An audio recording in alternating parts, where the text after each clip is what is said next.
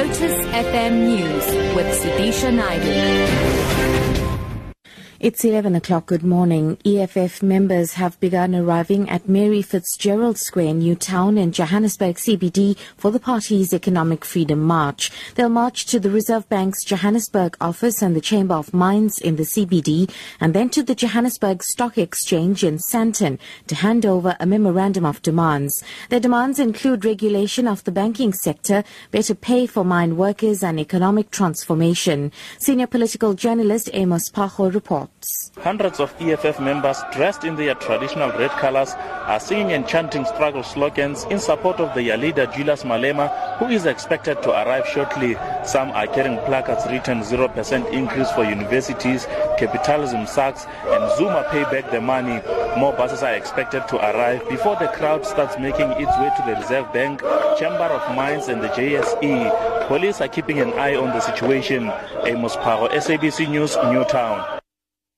The City of Cape Town traffic officials have confirmed that tyres have been set alight at the University of Cape Town. Classes at the university have been suspended for the rest of the week due to student protests over fees. UCT's Vice Chancellor Dr. Max Price says the exams schedule, scheduled to be written from today to the 13th of next month have been postponed. The new exam date is yet to be determined. It remains unclear who has set the tyres alight. Traffic officials say that no roads have been closed. The KwaZulu-Natal Chief Director of the Matric Examinations, Barney Mthembu, says they've deployed 4x4 vehicles to all the province's 12 districts to cope with bad terrain and bad weather conditions. Mthembu says they want to ensure that all schools receive exam papers on time. He says they have also arranged with the South African National Defence Force to assist with helicopters if the 4x4 vehicles are unable to deliver the papers to schools. We are ready for that problem because we prepared for the management of this problem prior to the commencement of the examination. We have four by fours on, on standby for papers to reach the examination centers. If then we have uh, rains that uh, cause more damage and which actually make it difficult for these four by fours to operate, we have the South African Defence Force which can actually assist with uh, other means like the helicopters, etc.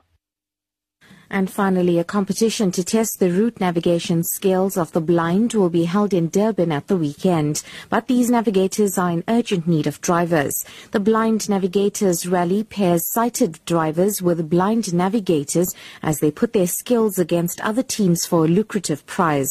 The 120 kilometer race tests a team's time, judgment and map reading skill in Braille.